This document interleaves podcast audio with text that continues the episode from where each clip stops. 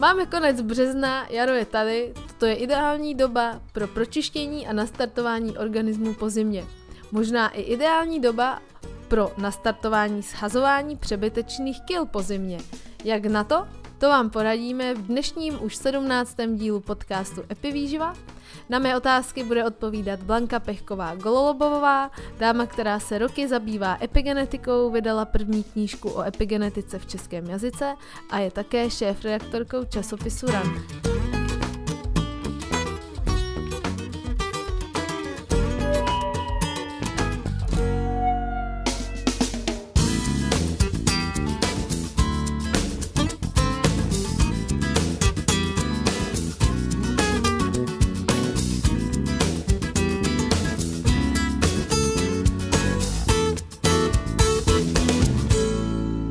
Ahoj Blani. Ahoj.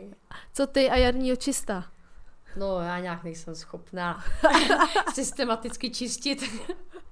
to, ten začátek není moc motivační, tak posluchači ne, nenechte tak se jako odradit. samozřejmě zobu všelijaké zelené rostlinky a tak, to jako jo, ale že bych dělala nějaké zásadní ženy, změny v životním stylu, to nějak nemám sílu. tak já si toho většinou všímám hlavně jako, jako na internetu, reklamy jedou, zelená barva, všude jaro, pojďte hubnutí a plavky a dieta a podobně, takže taky jsme naskočili na tuhle vlnu a máme pro vás tento díl. Čím to je, že na jaře jsme tak nějak před nastavení pro restart a nové začátky? Jako to je asi nějakým způsobem daný úplně přirozeně, protože i když si to vemeš, tak eh, vlastně takové ty starší kultury, takové ty přírodní národy našeho, eh, naší zeměpisné šířky, protože samozřejmě v Africe to mají trošku jinak, Eh, tak měli jako jaro jako začátek roku de facto. Jo, to, že jaro, eh, to, že začátek roku v lednu, to je, vlastně to vzniklo někdy v římském období a je to takový umělý konstrukt, může to jakoby souviset s nějakým tím slunovratem a podobně, ale spíš je to takový umělý konstrukt, mm-hmm. bych řekla ale přirozený začátek je prostě jaro. To prostě příroda se probouzí, všechno začíná a my jsme tak prostě asi od přírody nastavení, že prostě je to čas nových začátků a i to světlo, že který nás přes zimu eh, vlastně spíš eh, utlumilo, ano, to se utlumovalo, tak měli jsme málo energie kvůli tomu, že byl nedostatek světla, tak najednou je světla víc sluníčko svítí. prostě člověk se má lépe na jaře než zimě, takže jako samozřejmě má i víc energie, aby začal cokoliv změnit ve svém životě. Takže dává smysl dát si novoroční předsevzetí se začátkem od 21. března? no tak ono to pak jako není už tak úplně novoroční předsevzetí, ale no, obecně prostě v prostřed zimy dělat nějaké jakoby větší zásahy je špatně, protože to tělo prostě, na to tělo jsou v zimě jako kladený strašný nároky, všechny eh, jako chronické potíže, ať už těla nebo duše se prostě přes ty zimní měsíce zhoršují a e, z tohoto toho pohledu jako skoro nejhorší měsíce bývají leden, únor, jo, takže dát si 1. ledna před sezetí budu hubnout a teď si dám nějaký ty půsty a podobně a začnu makat jak divej v mhm. posilovně, tak ono pro to tělo je to šílený šok, takže z tohoto pohledu e, začínat na jaře je mnohem přirozenější. Cokoliv chci ve svém životě změnit k lepšímu, tak prostě jaro je ideální čas, kdy se o toho pustit. Když se přeneseme do nějaké jako sportovní běžecké komunity, tak eh, jak to je tam? Tam začíná ta sezóna taky na jaře, že dejme tomu, že nějaký běžci by se třeba připravovali na závody a zrovna v prosinci v půlce té zimy by jako by museli startovat a šokovat svoje tělo. A no začít. tak oni jako dost musí, protože u toho běhu je to takový, tam ta sezóna začíná, řekněme, začátek března a to už musí mít za sebou ten nejnáročnější trénink, takže jako běžci to mají z tohohle toho pohledu horší, ale třeba triatlonisti, kteří mají hlavní sezonu v létě, tak to mají lepší, protože ty můžou na jaře začít opravdu uh, opravdu ty intenzivnější tréninky pořádně, ale běžci bohužel musí začít už dřív. Chudáci. Co si můžu konkrétně představit pod pojmem detoxikace těla? Pro někoho to může znít docela strašidelně. Od čeho se má to tělo detoxikovat a proč by to pro nás mělo být dobré? Tak detoxikace z překladu znamená zbavit se toxinů. A jako je důležité říct, že ono je to jako velký biznis. E, prostě detoxikace lidi na to slyšejí, prostě chtějí se zbavit těch škodlivin, čo? ale ono eh, vlastně tělo má mechanismy, kterými se těch škodlivin zbavuje neustále. Samozřejmě něco se v tom těle hromadit může, ale e, prostě naše tělo funguje tak, že neustále se zbavuje škodlivin. A můžeme to podpořit, ale podpoříme to především hlavně tím, že podpoříme dva hlavní detoxikační orgány, což jsou játra a ledviny. To jsou vlastně orgány, které zbavují tělo škodlivin. Játra to nějakým způsobem chemicky zneutralizují, ale ledviny pak jako fungují, aby to se dostalo z těla ven. Takže jako z tohoto toho pohledu Eh, tělo se stará samo. My mu v tom můžeme pomoct, hlavně tím, že ho nebudeme nadměrně zatěžovat, aby těch toxinů bylo moc. Můžeme nějakým způsobem ty procesy podpořit právě tím, že se zaměříme na podporu těle těch dvou orgánů, přičemž z nějakého důvodu jakoby tradiční fitoterapie i třeba eh, se spíše v tom jaře, ne, na tom jaře se zaměřuje na podporu jater především. Eh, nevím, jestli to má nějaké opodstatnění i z hlediska třeba pohledu eh, nějaké fyziologie, nějaké medicínské vědy. Eh, to jsem vlastně ani nikdy jako neobjevila, tu informaci. Ale z hlediska té tradiční fitoterapie a tradičních léčitelských postupů ty, to jaro přeje spíše té očistě jater a ledviny spíš by člověk měl podporovat v zimě, ale v zásadě jako neuděláme chybu, ještě podpoříme i na jaře. Uh, hodně se mluví o čistě střev, ale ta očista střev je taková jakoby diskutabilní, protože uh, tam jde spíš o to podpořit nějaké to fungování střevního mikrobiomu. Uh, hodně problémů tam dělá typicky třeba i zácpa, jo, ale to je věc, kterou bychom měli řešit napříč celým rokem a ne na jaře, protože zácpa není jenom diskomfort, zácpa může jako způsobovat řadu dalších problémů v těle. Eh, takže to není nic, jako co by souviselo s nějak s jarem. Takže detoxikace eh, to, v jakým, jaký podobě se podává, tak je to dost často biznis s nějakýma doplňkama stravy, eh, který jako ne, že by museli být z principu špatný, to rozhodně ne, ale není to tak, jako že si vemu něco a tělo se automaticky začne zbavovat škodlivin. Jo, to je přesně to, co jsem si představila. Ve chvíli, kdy jsem si řekla, udělejme nějaký podcast na téma jarního čista detoxikace a hned eh, moje asociace v mé hlavě je detoxikace, něco si dám, budu hezčí, moje pleť bude růžovější, vlasy se mi zhezčí, budu hubenější a šťastnější. a takhle nějak jako, ale myslím si, přičítám to právě přesně tomu jako business plánu těch uh, velkofirem nebo prostě i, i, malý, i menších firm tomu zautočit vlastně na ty, na ty své potenciální zákazníky tímhle směrem. Ale jsou nějaká pravidla, jak s detoxikací začít, respektive návod na detoxikaci? Spoustu věcí říkáme v každém dílu, jako hýbejte se, uh, dobře dýchejte, co tam ještě říkáme, dobře jeste, je třeba, mám tady třeba, že by bylo dobré asi docela dobře pít. To určitě. No, to, to, dobře pít je vlastně nutné k tomu, aby ty škodliviny z těla odešly. A eh, to bych řekla, že je jako bolest řady lidí, že prostě pijou málo. Teď se objevuje spousta takových jako tvrzení, že to vlastně se trošku s tím pitím přehání a že vlastně není potřeba tolik pít. Ale e, samozřejmě jako prolejtvat se třeba 8 litrama denně jako je samozřejmě zbytečný, jo, ale e, drtivá většina lidí prostě pije málo a máme to už v sobě, jako ty seš mladší, ty jsi možná jako by v dětství už na to tvoji rodiče dbali, aby se pila dost, ale já si pamatuju prostě z mýho dětství se na to nedbalo vůbec, jo. Já jsem si vypila, já jsem většinou, jako když si pamatuju jako ze základky, tak jsem pila něco málo k snídaní, nějaký malý hrneček něčeho pak jsem nepila celý dopoledne, protože k svačině se žádný pití nedávalo, to se prostě dala svačina, maximálně nějaký ovoce, aby to líp klouzalo do krku, ale jako k, my jsme nedostávali pití do školy. Pak jsme se trošku napili na, na obědě a zase jsme třeba odpolední vyučování byli bez pití a do toho byl třeba tělocik, při kterém jsme se spotili. Takže e, my jsme si jako ty ledviny huntovali tím a tím už jako děti a řada lidí to má úplně stejně dneska.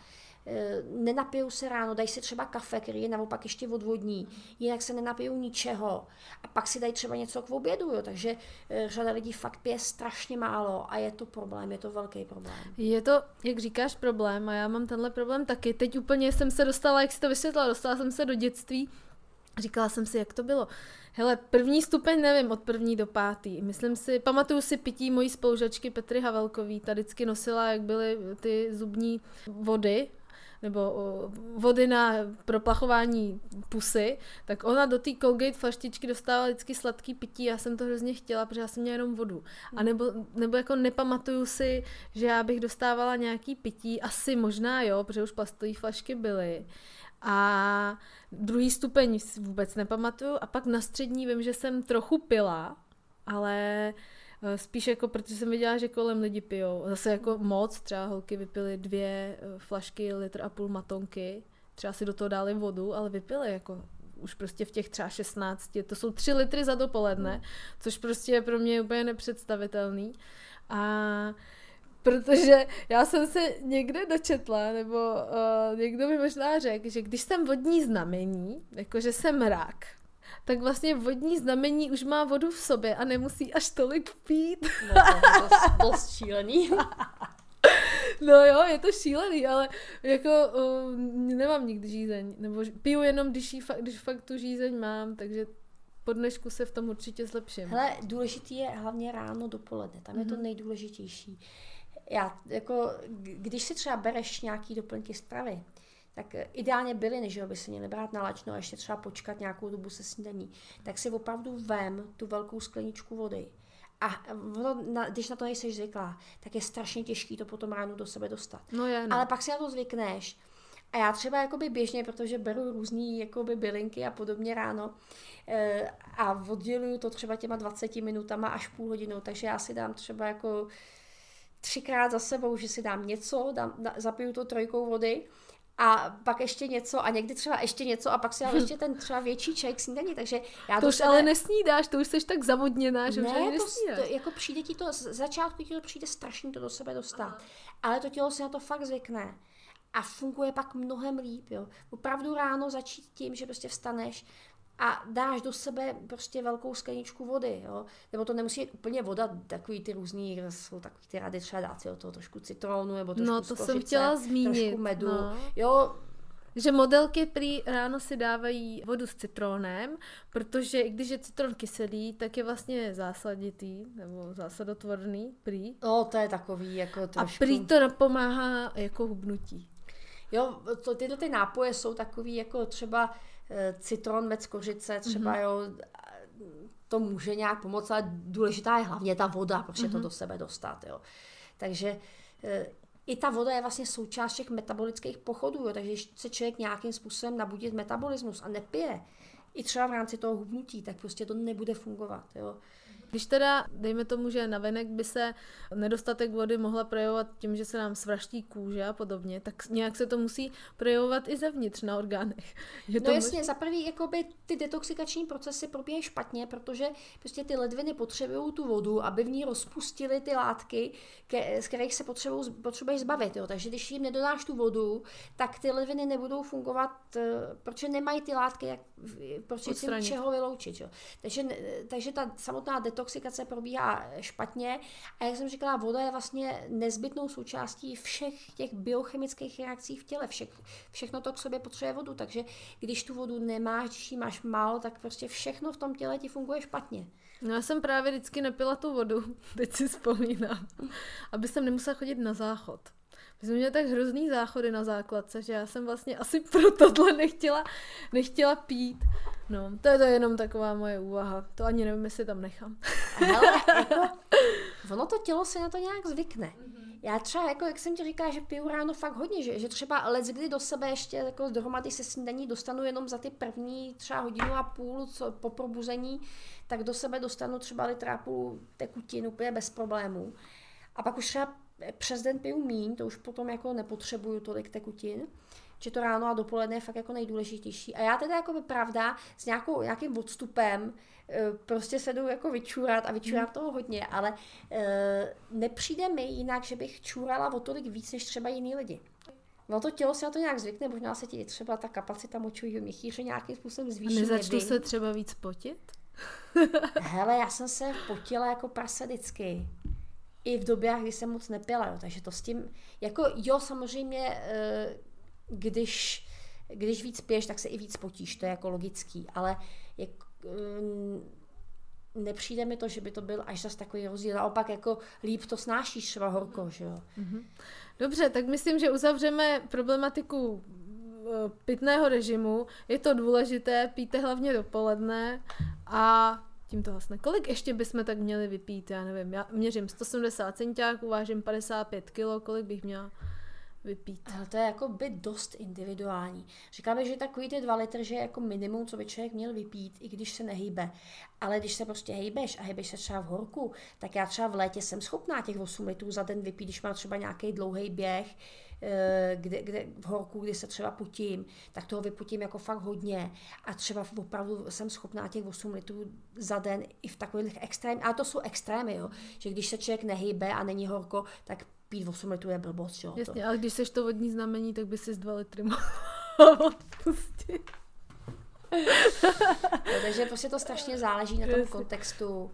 Jako obecně, když sportuješ, tak se říká, že za hodinu, když není žádný extrémní vedro, tak za hodinu prostě pohybu třeba běhu, nějakého intenzivnějšího, ztratíš třeba litra půl. Že? Mm-hmm.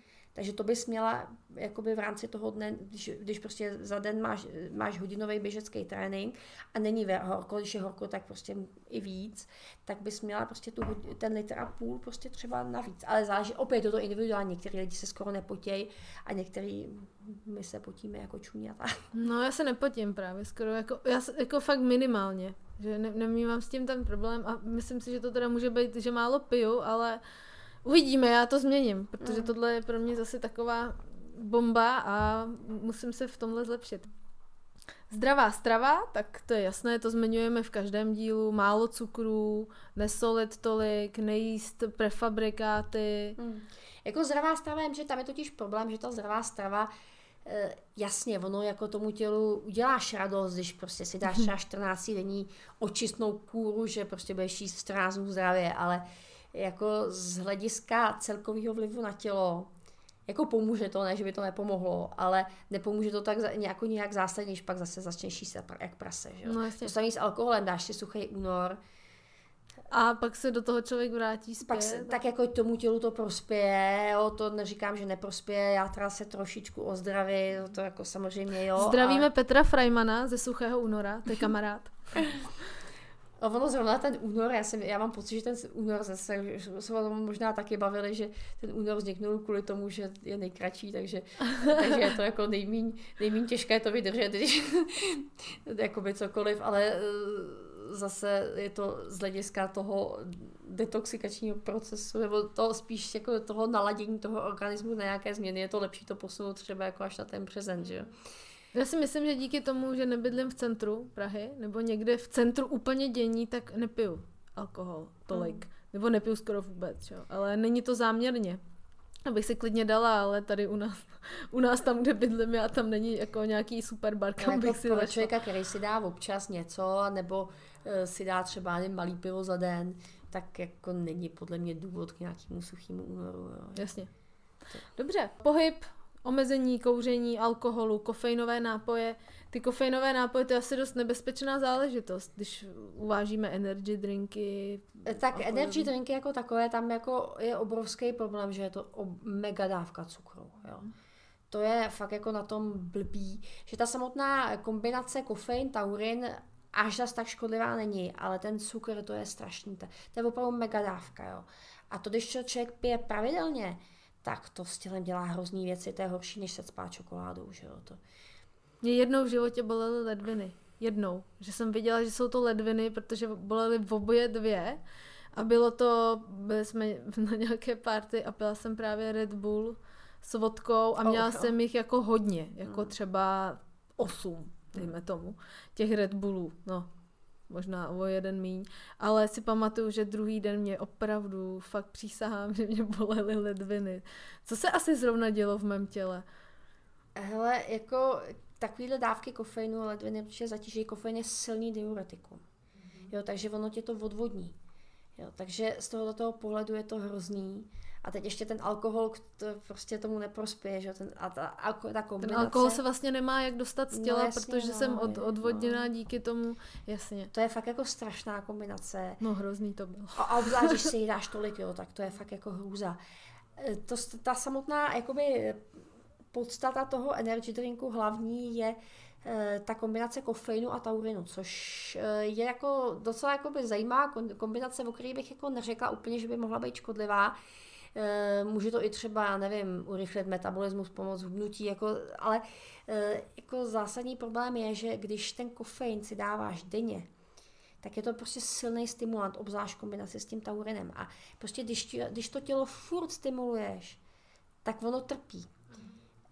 Například i třeba kofein ti může pomoci jako nějakým způsobem zlepšit my, myšlení. To samý třeba i nikotin, jo? to je taky silný stimulant. Ale když to děláš často, tak to vlastně způsobuje úbytek těch synapsí, těch, to, těch nervových spojů. Takže to, to přestimulování organismus prostě někdy jako to může pomoci, ale když to děláš pořád, tak ten organismus vlastně neodpočine. Jo? Furt ho stimuluješ, furt po něm chceš nějaký výkon. A když, když to prostě děláš furt, tak to má negativní důsledky prostě na celé tělo a na ten mozek jako hodně. Co třeba dostatečný spánek?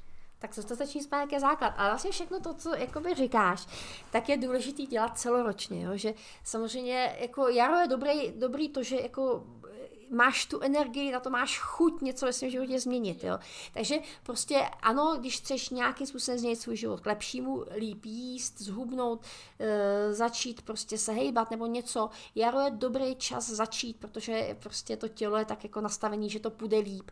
Ale nemá smysl prostě dělat nějaký kůry krátkodobí. Jasně, můžeš podpořit, jako můžeš si dát nějakou kůru, která ti třeba podpoří činnost jater, můžeš si dát nějaký třeba i půst, jako proč ne, jo, ale tomu tělu nejvíc prospěješ, když ty pozitivní změny prostě nebudou, nebudou tak intenzivní, ale budou na furt. Jo? Uh-huh. A co, co třeba říkáš na ty půsty a různě teďka je to dost v módě, že lidi dělají nějaký fasting a nevím, jako jaké různé jako programy vznikají, ale chápu to tak, že někdo třeba jako týden nejí, nebo 4-5 dní nejí, pak se jako trochu začne pomalu loučku jíst a pak se zase vrátí jako do toho normálního života a pak třeba zase za měsíc, každý měsíc si třeba dává takovou kůru, ne kůru, půst. Myslíš si, že to je fajn?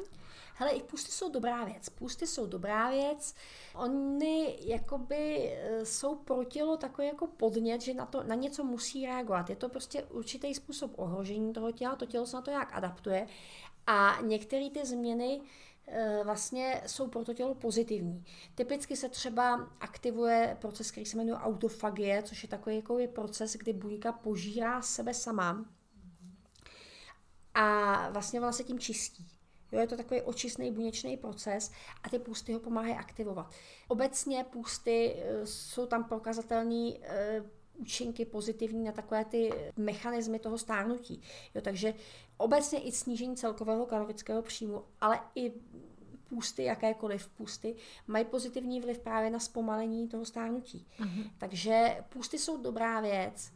Ale samozřejmě eh, mělo by to být opět, třeba je dobrá nějaká ta pravidelnost. Jo? Může to být přerušovaný půst, eh, může to být eh, nějaký, že třeba o, o úplňku nejím, to dělá spousta lidí. Jo? Je to prostě fajn, nemusí to být ani úplný půst, může to být jako, že třeba dva dny v týdnu nějak třeba jakoby výrazně snížím kalorický příjem, vyřadím cukry. Jo? Všechny tyhle ty věci jsou prospěšné pro zdraví. To znamená, že 104krát do roka má půst. Skoro. Když každý týden dvakrát, tak to máme 52 týdnů. No ale to, to, to nejsou jako úplný, úplný, úplný že nejíš vůbec, ale jako snížíš kalorický Jasně. příjem a třeba vyřadíš cukry nebo něco. Jo, Já to... jsem měla takový program, že celý týden právě nejím, nedávám si sladkost. Žádnou. Jen jako ovoce, to je normálka, ale v sobotu, když někam jdeme, tak jako oběd, kávička, dezertík, všecko. A docela, docela dobře se mi to dařilo držet. A jako proč ne? Ono jako třeba pro spoustu lidí, když jim řekneš, jako vynechte sladký, tak je to pro ně strašně těžký, třeba mm. pro mě například. Ale ten systém, že si dám třeba jako sladký jenom v neděli, nebo třeba ve středu a v neděli, nebo něco prostě, tak eh, jako pokud to nekompenzuju tím, že eh, v tu neděli sežeru všechno to sladký, co bych jinak jedla, jedla v průběhu celého týdne, ale pokud si dám prostě dezertíček v neděli po obědě, tak jako je to je to prostě systém, který se dá držet dlouhodobě. Když to, když to sladký vyloučíš úplně, to je tak pro spoustu lidí je to prostě strašný.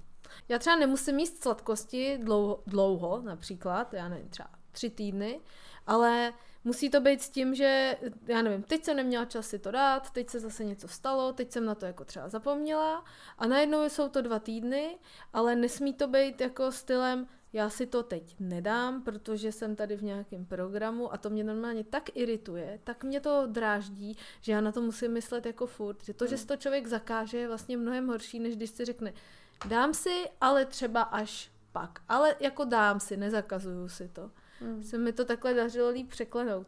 Myslíš si, že třeba chodit do sauny může, eh, nebo sauna, nebo kryosauna, že to nějakým způsobem taky může nabudit naše tělo k nějakému, nějaký jo, rychlejší určitě, určitě. To, to jsou jakoby neřek, no, ta sauna tam se vypotíš, tam evi, e, e, jako nějaká detoxikace prostě nastat může, ale tam bych neřekla, že ten efekt je hlavní, ten de- detoxikační, ale jsou tam spíš jako jiný mechanismy působení, hlavně e, jako v té sauně bych řekla, že je skoro podstatnější to, to ochlazení, jo, než to samotné zahrátí mhm. třeba, jo, že taky to nějakým způsobem, jako už jenom to, že se ti zlepší to prokrvení těch pod, toho podkoží a podobně, tak to samozřejmě efekt má, ale možná i výraznější efekt tam může mít pak to následující ochlazení. A Pročistit mikrobiom, podpořit trávení. Co si můžeme dát na, Hele, na mikrobiom? Mikrobiom samozřejmě jako podporovat bychom měli, ale to je zrovna věc, kterou bychom měli dělat furt. Hmm. Hodně lidí užívá probiotika, ale ta probiotika, oni, oni mají prokazatelný pozitivní efekt u celé řady potíží, ale u člověka, který jako mu zrovna jako nic moc není, tak tam bych ty probiotika úplně nedávala, protože eh, to je prostě obrovská dávka nějakých bakterií, který sice v tom těle přirozeně jsou, v tom střevě, ale jsou tam nějaké množství a v momentě, kdy tam jako dodáš eh, opravdu tu obrovskou koncentraci, která je v těch doplňcích stravy, tak ono to jako může pomoct, ale taky ti to ten mikrobiom může spíš třeba rozhodit, jo? protože to nějak naruší v ten moment tu rovnováhu, jako takový ty e, probiotický potraviny typu kvašený mléčný výrobky a kvašená zelenina a podobně, OK, jako to je dobrá věc, ono ti tam jako těch bakterií tolik nepřežije, ale oni tam fungují ty mrtví tělíčka, to hraje, mm. hraje nějakou roli jako v udržování té harmonie. Jo, toto to již pravidelně je dobrý, ale užívat jako dlouhodobě probiotika, a nebo užívat probiotika u člověka, který nemá žádný problém, tak to bych nedělala. Ale určitě je důležitý eh, za prvý prebiotika, to znamená vláknina, ať už rozpustná nebo nerozpustná. To je Vločky. prostě potrava pro ty, pro ty střední bakterie. Co, co nejširší spektrum, jo? ať už to jsou prostě e, třeba ovoce, které je bohatý na pektin, nebo čekanka, která je bohatá na inulin, plus na inulin je třeba bohaté na topinambury, chřest, to jsou všechno takové potraviny, které fakt jako působí hlavně prebioticky. Takže a to je potřeba dělat pořád, nejenom na jaře. Jasně. Jako na jaře třeba, když jsem mluvila o tom chřestu, tak třeba jako já třeba miluju, já miluju chřest. Mm-hmm. Vždycky ta chřestová sezóna prostě. A bílej nebo zelený? Já mám radši zelený, teda musím říct. Ale tak jako bílej je taky dobrý, to, zá, to záleží jako na preferencích, ale chřest je jako na podporu střevního mikrobiomu fakt výborný. A asi to i nějak jako s, tou, s tím jarem jako souvisí, protože já když začne ta chřestová sezóna, já v tom nechám takových prachů, já to prostě miluju, já to ho jim syrové, jim ho vážený, prostě já to fakt jako miluju, jim to ve velkým ale jakože bych si třeba v listopadu koupila v obchodě chřest, nekoupím. To zase nemám chuť. Takže jako v tomhle tu přirozenou sezonost jako asi dodržovat má v tomhle směru smysl. Jo, ale e, jinak my jsme ten mikrobiom měli prostě podporovat furt a nejenom na jaře. Ještě jako doplním, takovým oblíbeným jarním toxikačním prostředkem jsou zelené potraviny, protože jako to je prostě přirození tělo si o to nějakým způsobem o tu zelenou říká, jo. E, takže bych se tomu nebránila, naopak bych to podporovala. Říká si nejen o to zelené jídlo, ale i třeba, já nevím, já mám jako chuť, e, chuť se jako na jaře oblít do těch jarních no, barev, jo, oblíkám se do žlutý, to zelený, tam vidíš, mám žlutý dneska, svetr. dneska je Blanka vysloveně veselé oblečená. Jo, já, já prostě to jaro potřebuju ty barvy tam to jako do, dostat a e, potřebuje dostat jak jako na to oblečení, tak jako e, na to, na talíř. jako na ten talíř, takže to je asi pro to tělo nějakým způsobem přirozený, takže i ty zelené potraviny třeba, které mají mimochodem jako na mikrobiom poměrně jako výrazně pozitivní vliv a i na celou trávicí soustavu, protože ten chlorofil, to je prostě látka, to zelené barvivo, které ty zelené rostliny a zelené potraviny ve smyslu mladý ječmen, chlorela, spirulina, tak to je jako fajn. I po té zimě, kdy člověk jako přece těch syrových potravin jí e, míň, tak třeba ten obsah těch aktivních enzymů může i prospět, ale e, jako spát do sebe jako přemíru enzymů jako po celý rok není úplně dobrý. Takže tam jako třeba ty zelené potraviny, pokud si člověk jako chce dát nějaký jarní doplněk stravy, tak to je docela dobrá volba, třeba ječmen, to může to tělo jako fakt jako hezky jako rozfungovat, nabudit, to je fajn věc. Jasně. Mladý ječmen si myslím, že lidi, kterým nevadí, že to je vlastně v prášku a že si to jako musí že ho rozpustit ve vodě nebo v džusu nebo v něčem, aby byli schopní to pozdřít, tak je v pohodě. Já užívám třeba už 16 let, vždycky půl roku, nebo možná i trošku díl než půl roku ty spirulínu. Hmm. Protože neříkám, že jsem nějaký, nějaká, já nevím, žirafa, nebo já nevím, nějaké, jako, nějaké zvíře, mám normálně chuť. Já prostě opravdu s tím třeba 20 těchto bolek denně, ono se to jako necucá nic, ale tělo to normálně jako chce. A když něco tělo chce, tak mu to dodej. To je Takže... prostě, pokud to není čokoláda, že jo, protože tam je to jo. zase, ty sladkosti, tam to je zase... Jako to je jiný systém, tam ty bakterie, které tvoří ty sladkosti, že jo, ve střevech, oh. tak oni říkají tomu mozku, hele, tamhle je čokoláda, vidíš to, dej si to. Není to jenom těma bakteriemi a oni ty sladkosti, obzvlášť, zvlášť ta kombinace cukr a tuk, mm-hmm ono to hodně stimuluje jako v mozku centrum od, odměn, takový mm-hmm. tu produkci dopaminu. Takže vlastně ono nám po té čokoládě jako je hezky. Že? No je, no. Po tom dortíku je nám hezky, jo. A to je pocit, který pak jako chceš zopakovat a to je stejný jako závislost na drogách. Prostě mm-hmm. to je taky to dopaminergní centrum v tom mozku, že jo. Chce tu věc, která mu udělala dobře, že? takže tam to je regulární závislost, takže to ve tom smyslu to tělo poslouchat jako se úplně zase nevyplatí. Ale takové ty věci, které jako nejsou předmětem úplně závislosti a prostě najednou na ně máš chuť, tak si to většinou dej, protože to většinou to tělo potřebuje. Když jsme mluvili v minulém podcastu o Petrovi a jeho závodě na 100 kilometrů, tak jenom pro zajímavost. Já jsem tam měla velkou sklenici doma kysaného zelí a on prostě dva dny, ne, ne teda poslední den si to jako už nedal před tím závodem, no, ale dva dny prostě eh, před závodem na to dostal strašnou chuť. A celou tu sklenici prostě sežral. Ale tak potřeboval to. Jo, asi to prostě potřeboval, to tělo si mu to řeklo, udělalo mu to dobře, ani potom nepaděl, jo, prostě. Bylo, že mu to udělalo dobře, jo. Jasně. To je taková jako zajímavost, že prostě když to tělo si řekne, o něco takového, co jako je třeba jako zdraví a není to taková ta věc, která by podporovala tu závislost typu třeba sladkosti, tak když si mu to tělo řekne, tak prostě mu to dát. Jasně, souhlasím.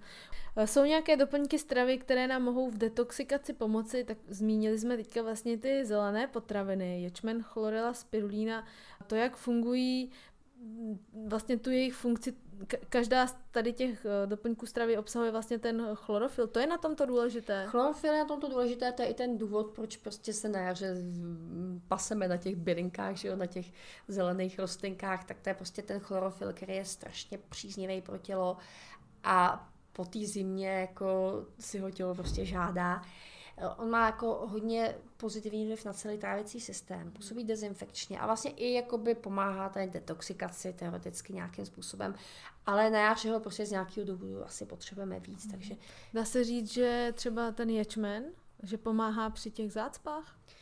Eh, všechny ty, všechna ta zelená prostě pomáhá při zácpách a tam je i vlastně jako docela velký podíl vlákniny, protože když si jako dáš ten prášek, tak to je, to je prostě pro pomletá tráva, že jo? Mm. takže ten podíl té vlákniny je tam poměrně vysoký, takže i z tohohle toho důvodu to funguje. To funguje, no. A e, co týče doplňku stravy, tak ostropestřec bych určitě zmínila, protože to je, jak, jak jsem mluvila, že játra jsou hlavní detoxikační orgán a na jaře se vyplatí je podpořit.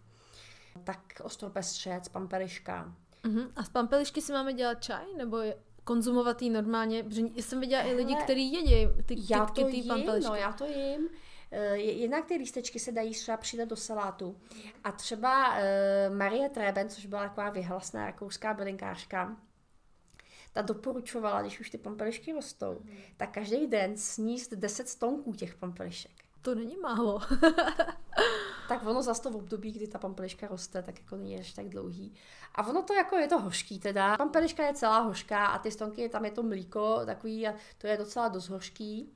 Ale jako, když se na to člověk tak nějak zvykne, tak ne, ne, pokud ti jako nevadí hořká chuť, jako taková, já mám třeba ráda i nevím, takový ty čekankový pupeny, které jsou jako do hořka, jo, nevadí mi to, jo. Takže rukola ti třeba chutná. Rukola mi chutná, jo, takže to, to mi nevadí, takže eh, i ty stonky, jako je to hodně hořký, ale není, není to něco, co by mi přišlo odporný vyložně. A dáváš do salátu nebo jenom tak to dlabeš. Ale tak jako ono, když žiješ v Praze, tak to nemůžeš dělat každý den, protože Jasně. samozřejmě v parku... Nemůžeš poču... to sbírat před barákem. Zase. Nemůžeš to sbírat před barákem, protože tam počuraní od psů, že jo. Takže jako když žiješ v centru Prahy nebo v širším centru Prahy, tak máš omezenou možnost, jak to dělat, že jo.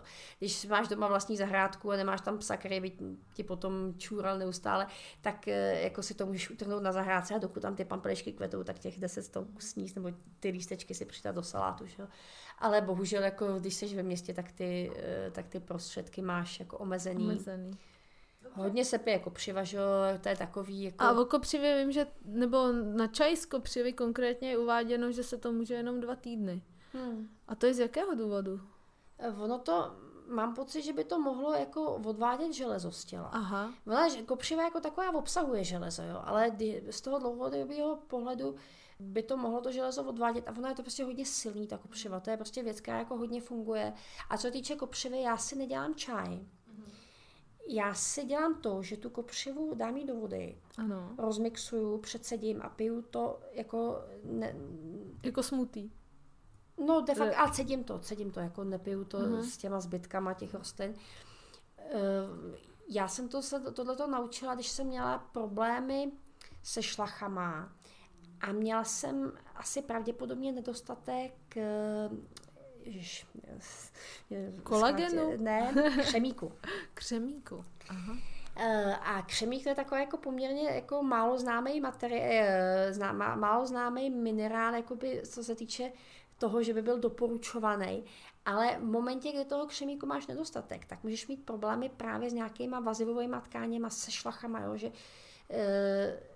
mně se to stalo opakovaně prostě eh, v těhotenství nebo, nebo jako přikojení, spíš jakoby přikojení, že jsem toho asi pravděpodobně měla málo. A kopřiva je jako jeden z nejlepších zdrojů křemíku.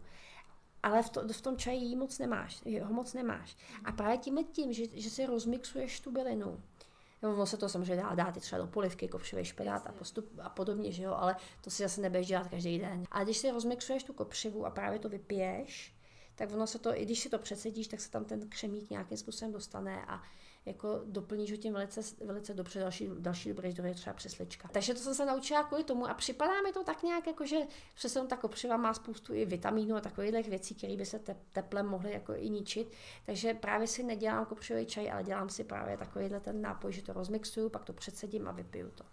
Výborná věc, která opravdu jako jedna z mála věcí, která může podpořit i tu samotnou detoxikaci, mm-hmm. Je indol 3 karbinol. Takže zařadit hodně, hodně brukovitý zeleniny. To jsme uh, už říkali vlastně v některém, v podcastu přímo o indolu jsme říkali, že je důležité, když to vaříme, no. tak nevylévat tu vodu, protože vlastně ten indol se uvolňuje z té brukovité zeleniny do toho vývaru. Jo, jo, to vody. taky, nebo spíš glukobrasicin, ale taky je důležitý, než to vaříš, tak to pokrájet a nechat to jo. nějakou, nějakou jo, dobu stát, jo. protože tam není přítomen v té zelenině přímo indol, indol 3 karbinol, ale je tam přítomen glukobrasicin, mm-hmm. Ze kterého ten indol 3 karbinol vzniká. A vzniká působení, působení enzymu, který se jmenuje myrozináza, která se uvolňuje, která je obsažená právě jakoby v, přímo v těch buňkách, ale je tam oddělená od toho indol 3 karbinolu. A ty musíš ty buňky narušit, aby, aby se... se to smíchalo a ten indol 3 karbinol tam vzniknul.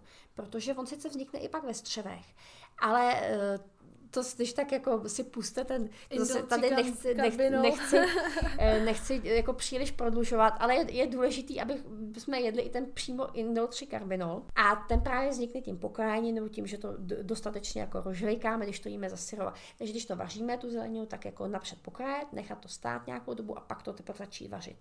A nevylévat vývar. A nevylévat vývar, dá si ten vývar, mm. protože ten, nebo to třeba vařit v páře, tam pak ten výluch je minimální. No a co se týče té detoxikace, tak eh, ten idoltrikarbinol eh, tím svým epigenetickým působením podporuje tvorbu skupiny enzymů, které se jmenují enzymy fáze 2 mm-hmm. a fáze 1 i tuším, že teď úplně to teď jako eh, nevím úplně přesně, ale fáze 2 určitě. A to jsou detoxikační enzymy, které právě v játrech umožňují ten rozklad těch, těch toxinů, těch škodlivin. Takže právě ten indol 3 karbinol je jeden z mála přírodních prostředků, který přímo podpoří tu vlastní detoxikaci.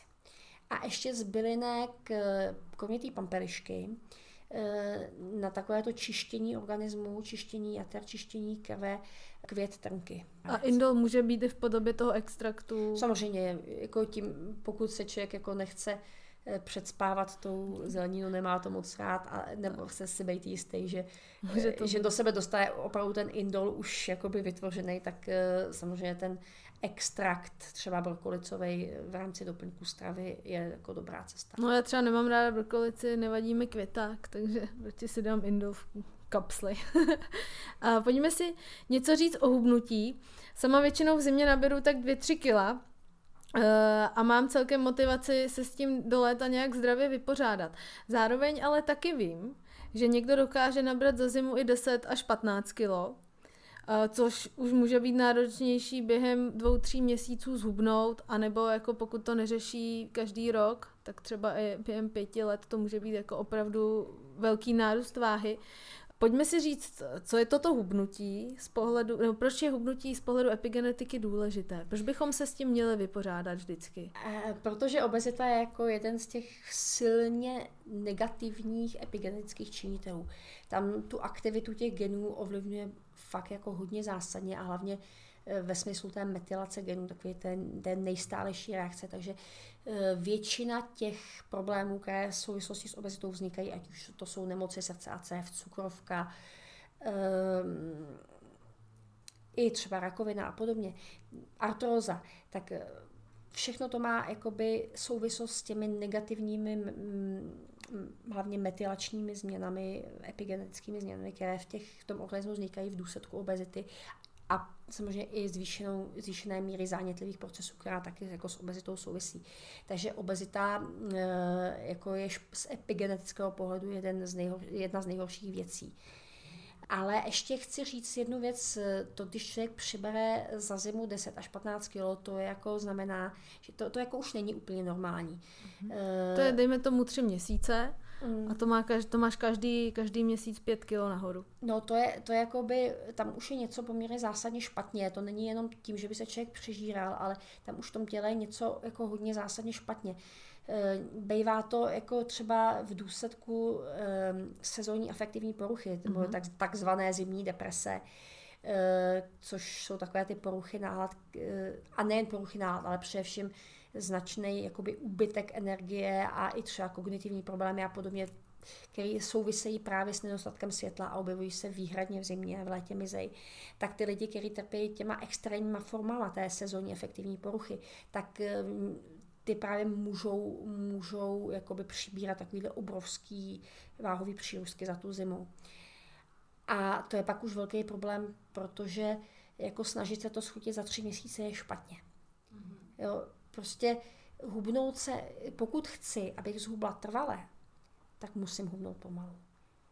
Protože v momentě, kdy schodím za tři měsíce 10 kg, tak to je, vede jenom k tomu, že se zpomalí metabolismus a v okamžiku, kdy, eh, kdy najedu zpátky na ten normální režim, tak to budu mít zpátky plus něco navíc, prostě ten pověstný jojo efekt.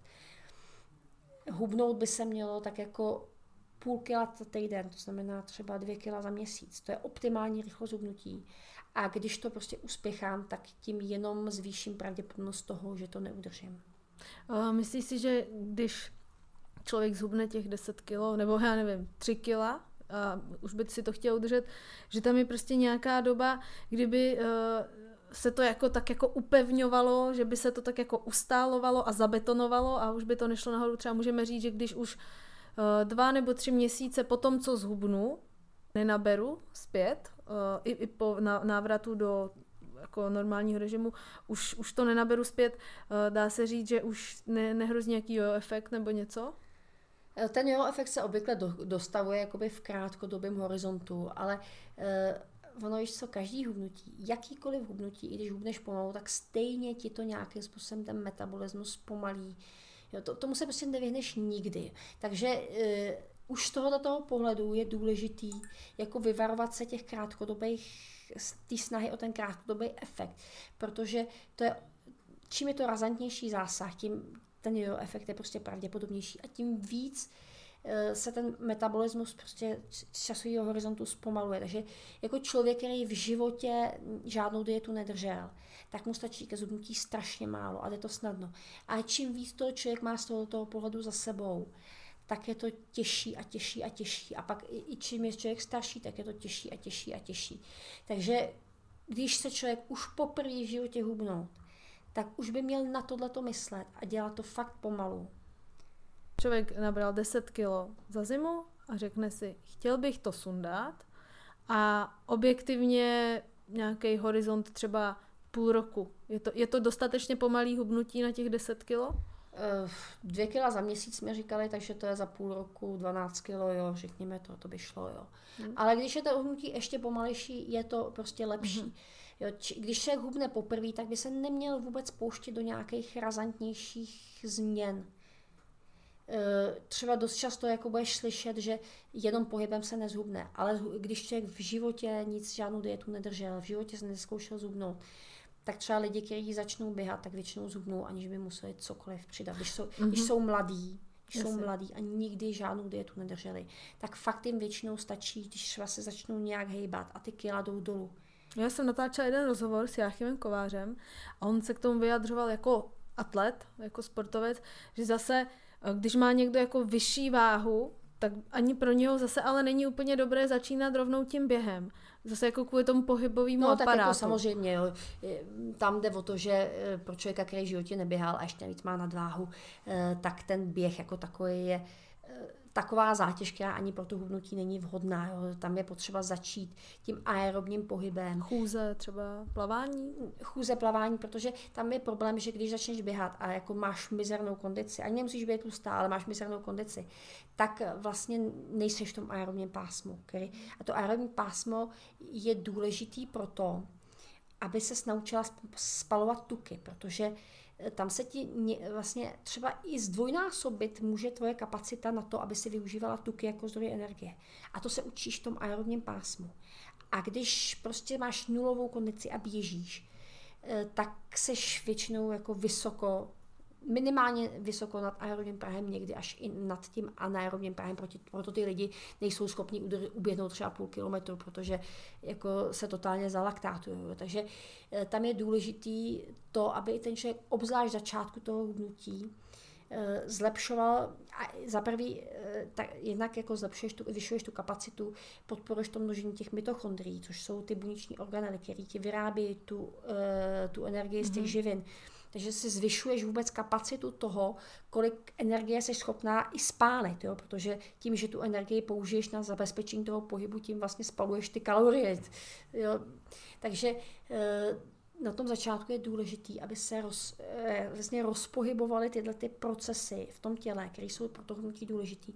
A tam je potřeba ta aerobní zátěž. Takže pokud, je to, pokud jsi třeba člověk, který třeba stlousnul, léta neběhal, ale má natolik dobrou kondici, že je schopen se při pomalém běhu udržet v tom aerobním pásmu navzdory té nadváze, tak můžeš běhat. Že? Mm-hmm. Ale pokud si nikdy neběhala a máš i třeba jenom malou nadváhu, tak pravděpodobně bude chůze na začátku lepší. Pak, jak se budeš zlepšovat, eh, tak a budeš hubnout, tak budeš muset přidávat i na té intenzitě, budeš muset přidávat jako na té vzdálenosti, kterou uběhneš, jo.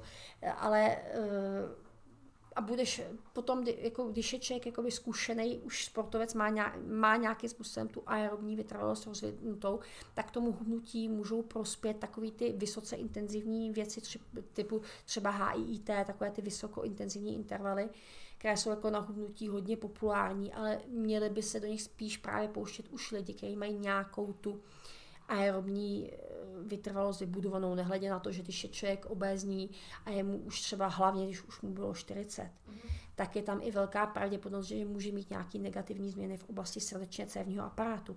A když se takový člověk pustí do HIIT, tak ho to může i zabít. Položit, jasně. Takže koupit hodinky, nachodit pěkně 10 tisíc kroků, když už se cítím jako zdatný chodec, tak už začít třeba chodit svižněji hmm. A pak časem třeba se i proběhnout, nebo na kole, že jo, když by, No když by to... kolo, ty- kolo, kolo je intenzitou výrazně níž, pokud hlavně pokud jdeš po rovině. Plavání to je jako výborný, protože tam plavání je poměrně energeticky náročný i v momentě, kdy jsi s tou intenzitou poměrně nízko. Jasně, a je to asi fajn i pro klouby, když má někdo vyšší hmotnost. Určitě. Dobře. Gurmar je bylinka, která je vysloveně vhodná pro diabetiky a lidi, kteří se snaží zahájit proces hubnutí. Mohla bys, Blanko, prosím říct, v čem je Gurmar tak unikátní? Ale Gurmar, on jednak ovlivňuje řadu těch mechanismů, který jako souvisejí s rozvojem cukrovky, zejména pak jako cukrovky druhého typu. Eh, Ať už je to prostě inzulinová rezistence nebo produkce enzymu AMPK, o kterém už jsme mluvili, který vlastně umožňuje ten přesun té glukózy z krve do těch svalů a tam jí, nebo vůbec do všech tkání, ale svaly jsou vlastně jeden z největších žroutů glukózy, protože jich máme hodně. Eh, takže ten gurmar vlastně podporuje všechny tyhle ty procesy, který, eh, který zároveň i jsou prospěšný pro hubnutí, protože když máš inzulinovou rezistenci, tak nejen, že máš vysokou hladinu cukru v krvi, ale zároveň eh, vlastně i, i podporuješ vlastně přeměnu těch přijatých živin na tuk. Takže gurmar může, může pomoci z tohoto pohledu, ale on ještě umí jednu zajímavou věc on dokáže obsazovat receptory pro sladkou chuť. A tím vlastně dává do mozku signál, že přijímáš energii, i když ji nepřijímáš. Stoprocentně souhlasím, pořídila jsem si Gurmar před týdnem a když si ho dávám kolem poledne, dávám si ho záměrně kolem poledne, dávám si dvě kapsle a normálně nemám odpoledne chuť na sladký. Kdy normálně mývám chuť na sladký, asi jako, že je úbytek energie nebo něco, a, a nemám, ne, nemám na to chuť. A polikáš je normálně, nebo si je vysypáváš? Polikám je normálně, ono to chvilinku trvá asi, že jo, než se to rozloží. Ještě daleko efektivnější je, když si je vysypeš. Mhm, A normálně jíš ten prášek, nasypeš to pusy, nebo to rozmícháš ve vodě a piješ to třeba. mhm. Jo. Z jakého důvodu? Protože právě kvůli těm receptorům té sladké chuti. Jo, ten gurmar, gurmar vlastně obsahuje látky, které mají podobnou molekulární strukturu jako Jako už na jazyce, že to obsadí. Jo, přesně Aha. tak. A ty vlastně dáváš tu zprávu tomu mozku už v momentě, kdy ten cukr jíš, že dostáváš tu energii. Ono zase jako není, není dobrý to s tím úplně přehánět a jíst to třeba dlouhodobě v tomhle tom To smyslu. ani nechci. Protože ono pak to ten mozek jakoby maté a dělá to v tom organismu binec, protože ten mozek je připravený na to, že ta energie přijde a ona nepřijde jo, a nastaví nějak ty metabolické pochody. Jako dlouhodobě to dělat jako není dobrý. Ale může to právě pomoct, hlavně e, má ta chuť na sladký, ona časem právě jakoby eh, pomine, jo, protože, jak už jsem říkala, ty sladkosti, oni ti ovlivňují to dopaminer, dopaminergní centrum v tom mozku, to centrum odměn, kde vlastně je stěžení pro tvorbu té závislosti, že eh, tam ti vzniknou prostě ty synapse, ty mozkové spoje, které ti reagují právě na, na ten příjem toho cukru, obzvlášť, že třeba přijímáš jako ještě v kombinaci s tukem. A ty spoje prostě tam jsou a trvá nějakou dobu, než zaniknou. Jo, takže když, prostě je to závislost jako každá jiná a řekněme, že když chceš přestat jíst sladký, tak ti bude trvat třeba tři měsíce, než na něj přestaneš mít chuť.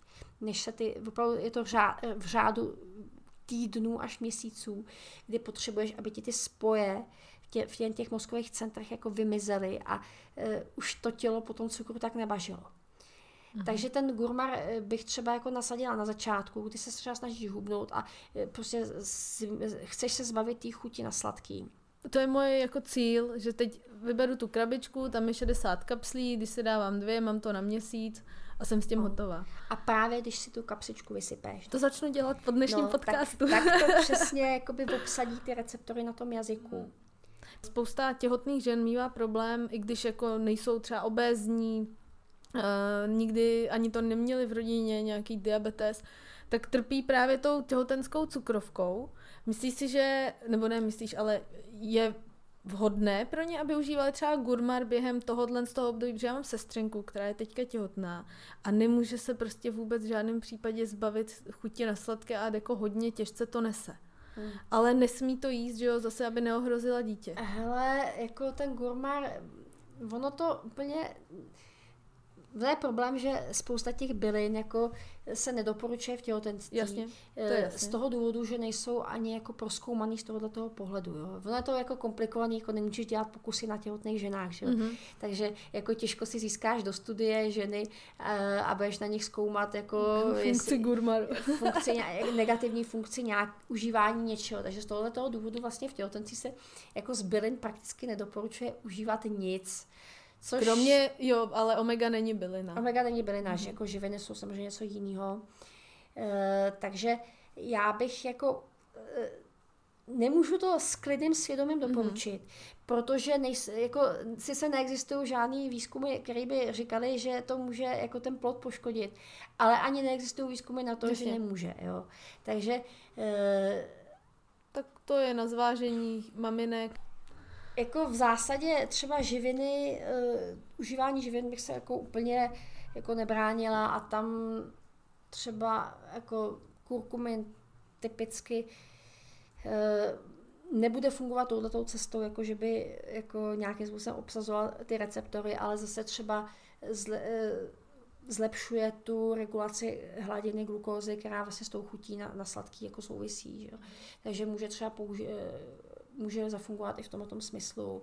Jo, neměl, neměl být určitě o vysoké dávky, protože je to prostě bylinka, ta, není to bylinka, je to živinka, která může jako eh, způsobovat nějaké překrvení té malé pánve, že pokud by se toto samé třeba v případě zázvoru, pokud by se to užívalo v nějakých větších dávkách, tak by to mohlo třeba, obzvlášť v tom prvním trimestru, třeba zvýšit riziko potratu.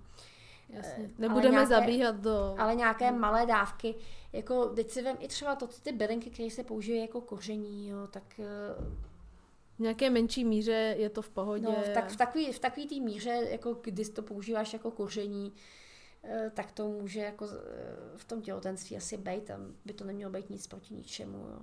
Když se vrátíme zpět ke hubnutí, můžeme říct nějaké další doplňky stravy, které nám mohou výrazně pomoci při hubnutí. Vždycky zmi- už jsme zmiňovali EGCG, kurpery nebo kurkumin. I omegu jsme, mm. když jsme mluvili o omeze, tak jsme říkali, že i přesto, že jako by je to tuk, tak to stejně jako napomáhá hubnutí. Ona ta omega jako by podporuje tu schopnost těla spalovat ten tuk. Využívat jako zdroj energie, což dělá EGCG taky a dělá to i Coleus mm, forscoli ten jakoby je hodně užívaný právě jako ten v uvozovkách spalovač tuků, což v překladu znamená, že jako zlepšuje schopnost těla využívat tu oxidaci těch tuků. To je spalování znamená, že tam v tom těle něco ty tuky zapálí, ale právě e, oxidace je to. Jo, takže to jsou takový, to je taková trojice, která tu oxidaci tuků jako hodně podporuje, omega-3, EGCG a Kolos. Ten kolos Resveratrol jsme ještě... Resveratrol je dobrý aktivátor mitochondrií. Mm-hmm, jasně. E, to samý třeba kurkumin, kvercetin třeba, to jsou všechno, všechno jako poměrně silné Ještě teďka, když jsi vlastně mluvila o tom uh, koleu, su, koleu. Koleu, asi správně. Ten se hodí teďka na jaře, není on i na astma? Nebo na alergie? Jo, uh, určitě. Jo, takže. Může, on ten kolous je taková jakoby zajímavá bylina, eh, která jako nepomůže úplně každému. Eh, on funguje na principu, eh, že podporuje v těle produkci látky, která se označuje zkrátkou CAMP, je to cyklická aminomonofos. No, to, to, to je jedno. je, to, je to k dohledání na epivýživa.cz u CAMP je prostě zkrátka. Mm-hmm. Eh, a to je látka, která funguje jako takzvaný druhý posel. Vysvětlím. Když chceš dát buňce nějakou informaci, když chceš ovlivnit, aby se buňka nějakým způsobem začala chovat, že ta buňka je oddělená od okolí buněčnou stěnou a když chceš nějak ovlivnit to, co se děje v té buňce, tak jí musíš dát nějaký podnět zvenčí, aby nějaké to své chování změnila. Tak typickým podnětem je nervový podnět, hormonální podnět. Ale máš jakoby dva druhy látek. Jeden druh látek je ten, který dokáže se procpat skrz tu buněčnou membránu a působit přímo uvnitř té buňky. To jsou typické látky rozpustné v tucích nebo látky, které mají malou molekulu. Ale potom máš látky, které se přes tu buněčnou membránu nedostanou. A ty fungují tím způsobem, že se navážou na nějaký receptor, který je na té buněční stěně. A v momentě, kdy ten receptor se tím aktivují, tak se spustí uvnitř kaskáda chemických dějů, které vlastně donesou eh, tu informaci na to místo v té buňce, kde je potřeba k tomu, aby nějaká ta změna nastala. A tyto látky se nazývají druzí poslové. A jedním z nich je právě to CAMP.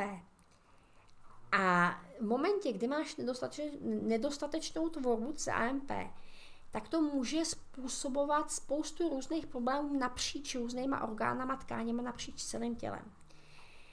A právě ten kolus froskoly je asi pravděpodobně nejúčinnějším přírodním aktivátorem právě toho CAMP. Takže v momentě, kdy, kdy je tvým problémem to, že to, tyhle ty látky máš nedostatek, tak tam ti ten kolous foscoly zapůsobí úplně bezvadně na široký spektrum problémů. A pokud je ten tvůj problém někde jinde, tak to moc působit nebude. Děkuji za vysvětlení. Myslím, že jsme to dneska pojmuli vyčerpávajícím způsobem. Probrali jsme detoxikaci, probrali jsme hubnutí.